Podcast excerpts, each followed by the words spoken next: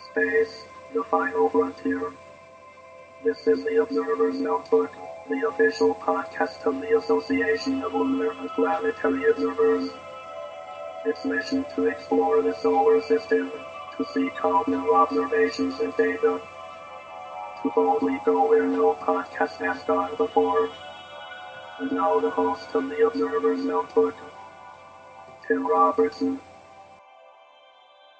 Hello and welcome to the Observer's Notebook, the official podcast for the Association of Lunar and Planetary Observers. I'm Tim Robertson, your host of the podcast and also the coordinator of the training program within the ALPO.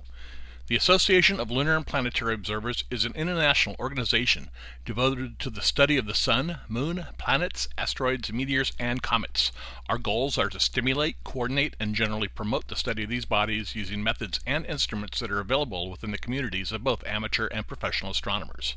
The Association of Lunar and Planetary Observers collects and analyzes observations of various solar system bodies and associated phenomena, and publishes those in, with detailed reports in the quarterly publication, the Journal of the Association of Lunar and Planetary Observers, otherwise known as the Strolling Astronomer. This podcast depends upon donations from you, our listeners, to keep it alive.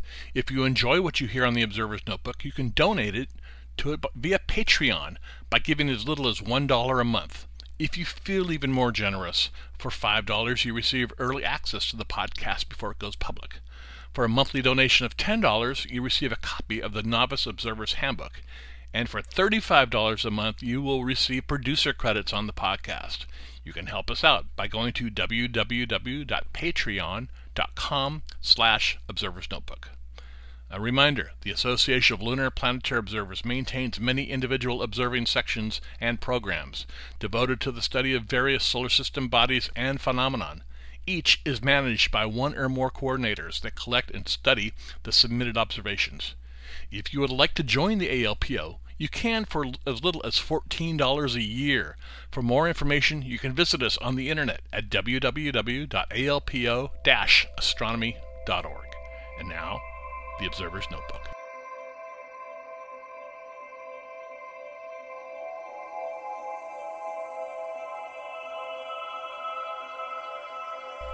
All right, I'd like to welcome everybody back to this supplemental issue of the uh, Observer's Notebook podcast. It's the total lunar eclipse kind. And we have a total lunar eclipse coming up uh, next week. So I've asked uh, Wayne Bailey, the lunar coordinator, to come on and chat with us about it. How you doing, Wayne? I'm doing fine, Tim. Great. You were on way back episode two of the podcast. This is actually episode 36 that will be released. Wow. yeah, I know. it's, it's, it's I didn't realize there were that many. Yeah, there's. You know, I've, I've, been busy. and since we last talked, you also at the Graham conference in Athens, you were awarded the Peggy Haas Service Award for the ALPO. Congratulations on that. Oh, thank you. Uh, that actually came as kind of a surprise to me. That's great. Well, from what I saw, it was well deserved. well, thank you. Yeah. So we're going to talk a little bit about the lunar eclipse. Now that's coming uh, Wednesday morning, um, January 31st, correct? That's right. Right. Why don't you talk to us a little bit about what a lunar eclipse is before we get started? Okay. Well, um, first of all, just to, to make one comment, the eclipse is Wednesday morning, uh, and is visible over the western hemisphere, but it's much more visible on the western part of the western hemisphere, the western part of North America. Um, the eastern seaboard kind of gets shortchanged on this one, uh, but it is visible. There's some part of it is visible over the entire United States, and I believe all Canada um, and Mexico. Um, okay, as to the causes, any eclipse is, is simply one object blocking another. Um, in the case of a lunar eclipse, the moon simply going into the Earth's shadow. The, the Earth blocks the light from the sun from the moon. The moon has no light of its own. Uh, when it goes into the Earth's shadow, it gets dark. Uh, as compared to a solar eclipse where the moon is blocking the light from the sun. Um, in that case, the sun is the light source. Um, in both cases, the sun is the light source. Um, but the moon has no light of its own, and that really makes a difference in the way in the visibility of lunar eclipses. Um, because people probably notice that solar eclipses seem to be extremely rare, Uh, most people have never seen one. Lunar eclipses are, appear to be much more common. Uh, most people have at least had the chance to see a lunar eclipse, a total lunar eclipse, uh, and that's simply the because of the uh, area they're visible over. A lunar eclipse, since the moon actually seems to disappear, it gets dark. Doesn't literally disappear, but it gets dark. Uh, it's visible over the entire half of the Earth that's facing towards the moon. Uh, in the case of a solar eclipse, you only see the the total solar eclipse in the small position where you're in position where the sun, where the moon exactly lines up with the sun. Um, so there's a much smaller range of visibility of a solar eclipse. Yeah, I've seen a lot so, of lunar eclipses over my time, and every one is different too. They're all different, right? Uh, in actuality, solar and lunar eclipses are are approximately equally likely. Um, it's just the area that they're visible over that makes them less likely to have seen them. Um, but the, one of the var- one of the things that makes lunar eclipses so highly variable uh, is the Earth's atmosphere.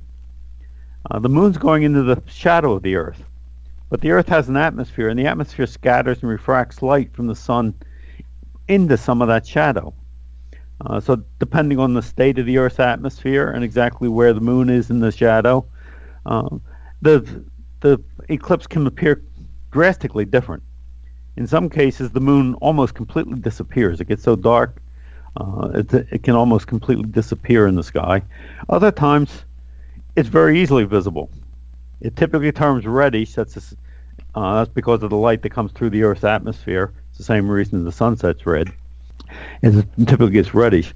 But the but other than that, the color, the darkness of the of the eclipse, all that can vary drastically from one eclipse to another. And in fact, there are people that, that study that. Uh, it's one way of getting some information about the Earth's atmosphere, the overall state of the Earth's atmosphere. Don't they there call that like the Danjon scale?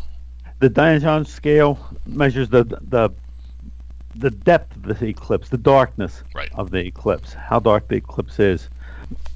That's one thing that that people can estimate to to see just how the eclipse compares to other eclipses. Uh, there are scales for measuring the, the color of the eclipse too. Mm-hmm. Uh, I just noticed that Sky and Telescope on their website, um, in the news section where they're talking about this lunar eclipse, they do have a section on what you can do with uh, with lunar eclipses, what there is to look at. Okay. And they do have a discussion of how to determine the color and the darkness of the eclipse. Oh, great! I'll add that link to the show notes up here. Yeah, it's under the it's under the news section on uh, Sky and Telescope's website. Okay. The, but the, the eclipse, any eclipse, the lunar eclipses in particular, go through phases. We start with what's known as a penumbral phase of the eclipse, and I'll get back to that in a second. Okay. Um, and then in the the more familiar partial and total phases of the eclipse. Uh, the total eclipse is simply if the moon goes completely into the Earth's shadow. Um, the partial phase, every lunar eclipse uh, goes through, except for pure penumbral eclipses, goes through a partial phase when it's entering totality. Uh, if it becomes total, the moon gets completely covered with a shadow, and then as it comes out, it goes to a partial eclipse again. Sometimes the, the moon almost misses the the main part of the Earth's shadow and never becomes totally eclipsed, only becomes partially eclipsed. How long is the moon in totality? Uh, in this for this particular eclipse, it's a little under two hours. Oh, okay. About, I think I saw a number of 1.88 hours, and some somewhat a little under two hours. But it changes in its appearance during that two hours. It changed well. in its appearance during that time, and that's because of the the way the light comes through the Earth's atmosphere. It's scattered into the shadow. Um, if you think of the shadow, the cause of the eclipse, I always think it's easier to to consider how an eclipse occurs if you picture yourself standing on the moon uh, and what you would see from the moon. Um, when the when the moon is totally eclipsed, if you were standing on the moon, the Earth would be completely blocking the sun. And the Earth is close enough to the moon that it appears several times bigger than the sun. Right. Uh, so it's it can it can completely cover the sun very easily, actually. If you picture the Earth off center, so it's only covering part of the sun, Um, then you're get, then you're getting a penumbral eclipse from light scatter and things like from that. light from light getting around the Earth. That's a that's the part of the Earth's shadow that's only partially dark. Um, you're not in the total eclipse at that point. But I think I think it's a little easier to visualize what's happening to the shadow. We easily get the descriptions in terms of the shadow having a dark center, the umbra, and an outer part, the penumbra, that isn't as dark. Um, a total eclipse is when the moon's completely in the umbra. A partial eclipse, it's partially in the umbra and partially in the penumbra. And a penumbral eclipse is when it only gets into the penumbral, the par- penumbra of the Earth's shadow, the part where it's not completely dark. That's the part of the shadow where if you were standing out on the moon in that part of the Earth's shadow, Mhm. the sun wouldn't be completely covered. Okay. So it would, cor- it would correspond to seeing a partial solar eclipse from the moon. Uh, it's the same situation where you see a partial eclipse of the sun on the Earth. Right. Right. Uh, that makes sense. Uh, Uh, what what, uh, what type of observations can we make during the eclipse? Uh, several things you can observe. One, just watch the eclipse to see what you see. It's a it's a fascinating phenomenon. Um, you can try photographing the eclipse. A couple of attitudes there. One, you can just see what kind of pictures you can take to make pictures. You can take wide angle pictures, try to get landscapes with the eclipsed moon in it. Uh, you can take a series of photographs uh, that show the stages of the eclipse as it's going into into eclipse and coming back out again. You could try to photograph the moon during totality and see what see how the images compare to, for instance, a full moon picture.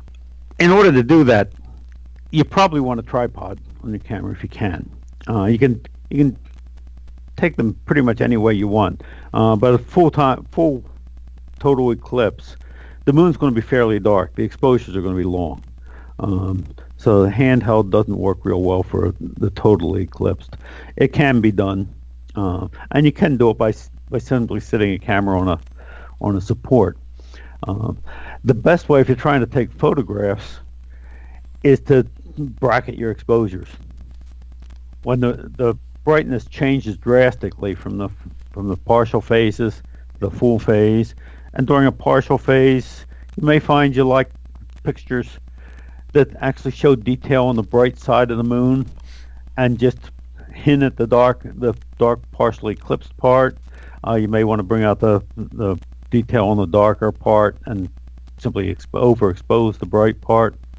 Uh, but the brightness changes drastically as you go through the eclipse, so you, you're probably going to have to experiment with the exposures uh, and bracketing over a fairly wide range is probably pretty useful. That's that's Uh, really that's good advice too. Because camera comes in really handy. yeah, that's Uh, good because advice you can because see you the don't, results right away. yeah that's good advice Um, because you don't know what the exposure should be because you got a black background and then you've got a moon that you're not used to photographing. Right, and the auto exposure is probably going to not work very well. Yeah, it's going to uh, simply overexpose. because you have such a large dark background. right.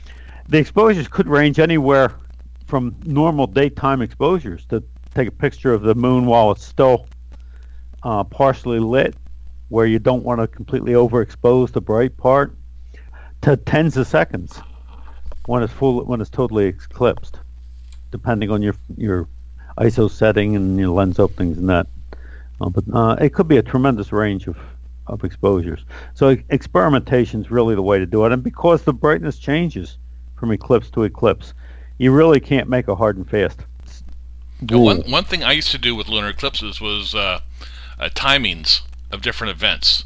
Like That's an, that's another thing that can be done. We'd wanna- already mentioned the estimates of color and the darkness and all. Um, but another thing that's that's useful is timing of equ- of when various uh, craters pass into the shadow and, and emerge from the shadow. Uh, you can use, they can use that for measuring the size of the Earth's shadow, which is related to the state of the Earth's atmosphere and various other things. It's a little easier to measure timings of craters on the going into the shadow because of smaller objects, and they're a little easier to define than the than the limb of the moon. Um, it's possible to measure the limb of the moon going into the shadow, but that's a that's a little bit harder to do, and you only get one chance at it. right. Um, with craters, you've got to you measure you can measure several different timings, and the the random errors can be averaged out. Yeah, it, it, it's you, you picture the crater as a circle, and as a shadow comes over and hits the first rim of the of the of the crater, you mark that time. Then you'll That- see the shadow move across and hits the other The side of the crater, and you measure yeah. that as well. And it's really Yeah. interesting doing that over the years when I've done this. The definition of the actual shadow is really different too. I mean, sometimes you'll have a, a sharper shadow, sometimes you'll have a, a more of a diffuse type shadow, and that's Right. because of the atmosphere of the Earth. Right. That's because of the atmosphere of the Earth. The, depending on how cloudy it is, how much haze there is, how much dust is in the atmosphere, uh, something like a volcanic eruption on the Earth can have a tremendous effect on the on the appearance of a lunar eclipse, just because of the dust that it puts into the atmosphere. True. Now, I, the, uh, I've seen the, the term being passed around the internet this week that this is going to take place during a blue moon.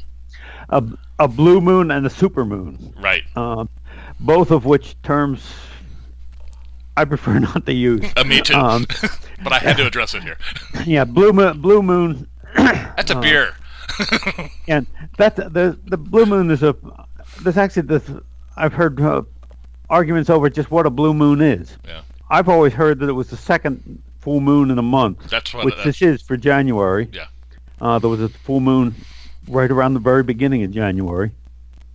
I've also heard that it's the fourth full moon in a in a quarter, and I've heard that it's the third of four, the third full moon when there's four full moons in the quarter.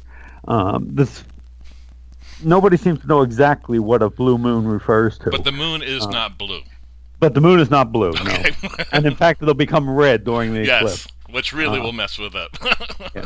And the super the super moon is simply, as the term's been, been used recently, it's it's simply when the moon's near a full moon that occurs near perigee, when the moon is closest to the Earth, it looks largest. Right. Originally, I think supermoon meant the per uh, of an extremely close perigee, since the the distance to per the orbit moon's orbit changes with time because of perturbations from various things. Um, so the distance to perigee varies a little bit, and when the um, distance to perigee is smallest and a full moon occurs at that, that was a super moon. Now it's gotten to be where every time a, a full moon occurs near perigee, which it's going to fairly re, fairly commonly for a while now, um, because of the dynamics of the moon's orbit. Uh, they've referred to it as a supermoon. It's not really something that's all that noticeable. Um, I don't know the exact number. I think it's something like seven percent change in the size um, yeah. It's, when you see it at, at perigee. Now you go through perigee every every lunation every month. Uh, the moon passes through perigee, so there's a time when it's closest to the month to the Earth every month. If it's not a full moon, it's not quite as noticeable. Um, it's not really a notice a very noticeable thing. Um, if you're careful, you can look at it. Uh, there's something known as the moon illusion. The when the moon's down, when the full moon's down near the horizon, it appears much larger than it does that's high in the sky. And to me, that's much more noticeable than the supermoon effect. Hmm. And I don't know a good ex- explanation for that horizon effect. right. so we'll we'll jump right to that. That I don't know the explanation for it. I've heard several explanations, and none of them really seem to work. right. Right. Now, this is the only. Correct me if I'm wrong, but I believe this is the only lunar eclipse this year. No, the the only lunar eclipse is visible in the western hemisphere. That's what I There meant. is a lunar eclipse in July. Okay. Uh, it'll only be visible in the eastern hemisphere. okay. It's July 27th, 28th. Okay. The night of July 27th, 28th.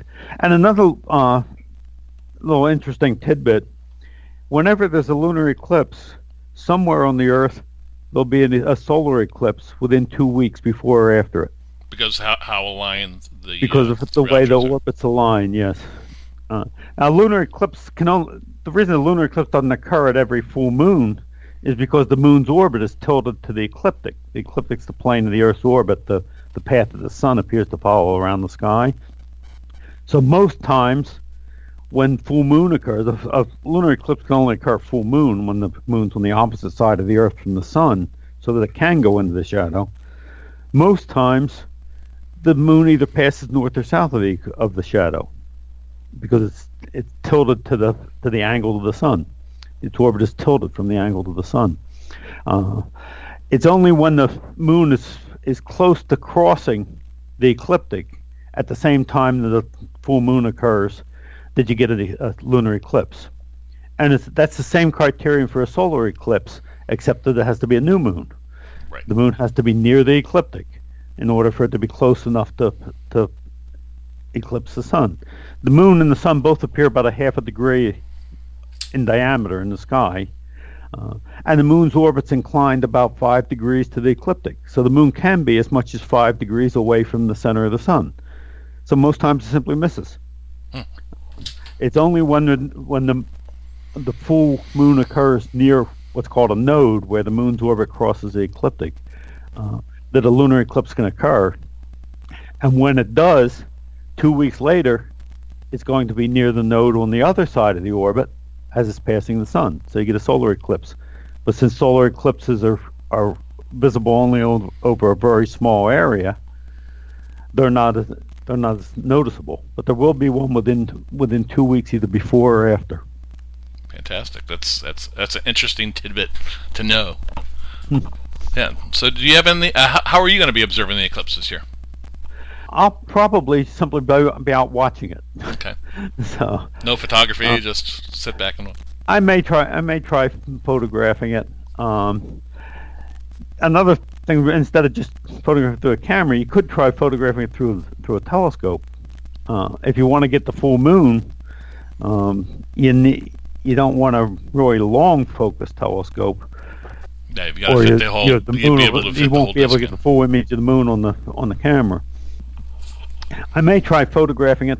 One of the things that fascinates me, I've never tried it, I've seen it done, so it's not an original idea, is to simply take a series of photographs with the camera tracking the sky so that the moon, as it moves around its orbit, is moving across the sky, across the field of view of the camera, Mhm. uh, as the moon goes in and out of eclipse. And what you get then, and you've probably seen these these photographs. Um, what you get then is a series of pictures where you actually can see the the shape of the Earth's shadow Right. as the moon goes in and out of the eclipse, and then you see the path of the moon going across the across the image, with it with a dark circle in the middle, where the moon has, has been eclipsed as it goes into the shadow. In effect, the camera is tracking the moon's the Earth's shadow. Then, I might try doing something like that. I don't know whether Yeah, I've never done that either. or not. Uh, this one occurs in the morning, getting up at four o'clock in the morning. I may not have the ambition to actually set the camera up, but uh, uh, I'm with you. we'll see what we'll see what happens. That's there. a work day. so yeah, other but it, people can do it very nicely. and for those people that are clouded out, I believe NASA and the Griffith Observatory are going to offer live feeds as I believe that's right. Yes. Yeah, So you'll be able Uh, to sit at your computer and stay warm. yeah.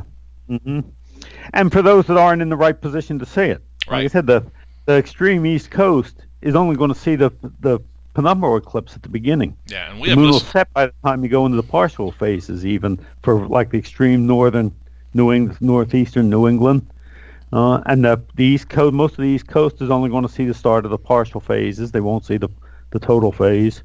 Here in Tucson, we won't see the end of the partial phase. Mhm. The moon will set before the moon before the closing partial phase ends. Um, on the on the west coast where you are, I think you'll see the entire total Yeah, total I, I, I, phase. I think we don't. Yeah, the end of the penumbral we don't see, but that's up I was looking at the maps and up in the extreme northwest uh, of Washington state Mhm. there's a section there where you get at least all the way through the partial phase and I don't remember whether it goes all the way through the penumbral phase or not. Uh, the penumbral phase by the way um, as you get close to partial eclipse sometimes at least you can see a darkening on the moon right. as you get get close to the umbra of the Earth's shadow, you'll see it fade. When the penumbral phase first starts, um, you will not be able to see that. Yeah, it's So, not it's not easily defined. it's a defined. very very subtle effect. That's why you never hear about penumbral eclipses. It's possible for the moon just to go through the penumbra without even getting a partial phase, but it's very rare for them to even be announced. Yeah, you never you never hear about this. Now I want to apologize to our needs some very very sensitive ins- instrumentation to be able to even measure that. right. Now, I want to apologize to our listeners that are not, are not in the continental United States because we have them all over the world. This is just focused on the Right. eclipse that's going to be visible here. But like like uh, Wayne said, there will be other eclipses throughout the year that are visible, like on, on the eastern hemisphere. So we'll talk will about those when they come. another one in July for them. Yes, we, we will do another one in July. Mm-hmm. That's very good. So you have anything else to add, Wayne? Uh, I think that pretty much covered it. I don't. I don't think about. Can't think of anything else that I wanted to mention at the point. At this point. Okay, now our eclipse coordinator is Mike Reynolds. So he's Right. he'll he'll probably be gathering the data, any observations on the on the eclipse. So I will add Mike's email address into the show notes as well if people want to contact him about the eclipse. Okay. And one other thing, um, I haven't heard this uh, this eclipse that, and that may be my fault. Uh, in the past, I believe John Westfall has gotten involved in the crater timings He and has, that yeah. type of thing. Um, I don't believe I've heard anything about him him asking for any observations at this point, but uh, he may be another one that's interested. That's true. That's true. Hmm. I'll I'll touch base with him. Yeah. There is there is information, by the way, on um, eclipse timings, again on Sky and Telescope's website, uh, that they are they have a um, place where they'll gather eclipse timings. Okay. So again, under that news on the Sky and Telescope's website, there is information about about timing, um, crater timings. Okay. I will I will find that and add the link. Well, Wayne, I want to thank you again for coming on the podcast. Okay, well, thank you for having me again. All right.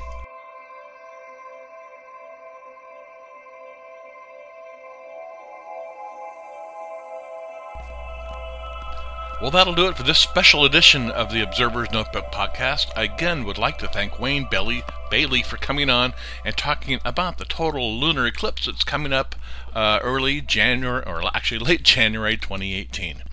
We upload new episodes of the podcast every few weeks. You can subscribe to us on on iTunes, and if you do, I really appreciate it if you click on that little subscribe button and then go down and write a review. That brings more people to the podcast, which generates uh, a lot of interest for the ALPO. You can listen to the podcast on SoundCloud. The link's in the show notes, and we're also on Google Play and Stitcher and just about anywhere else you can find podcasts. You can support the podcast by donating to it via Patreon. You can give as little, little as a dollar a month. For 35 bucks a month, you receive a year's membership to the ALPO and also producer credits on the podcast. And with that, I want to thank the producer of this podcast, Steve Sidetop, for his continued generous support. The link for Patreon as well as the link for the ALPO is available in the show notes. You can contact me via email at cometman at cometman.net or on Twitter at, at observersnbpod. If you're interested in joining the ALPO, membership begins at only $14 a year. You can find out more at www.alpo-astronomy.org. You can also find the ALPO on Facebook. Just search for ALPO Astronomy up there on the uh, search page, and also the podcast has a Facebook page as well. Just search for the Observer's Notebook. Until next time, my hope is you always have clear and steady skies. Thanks for listening.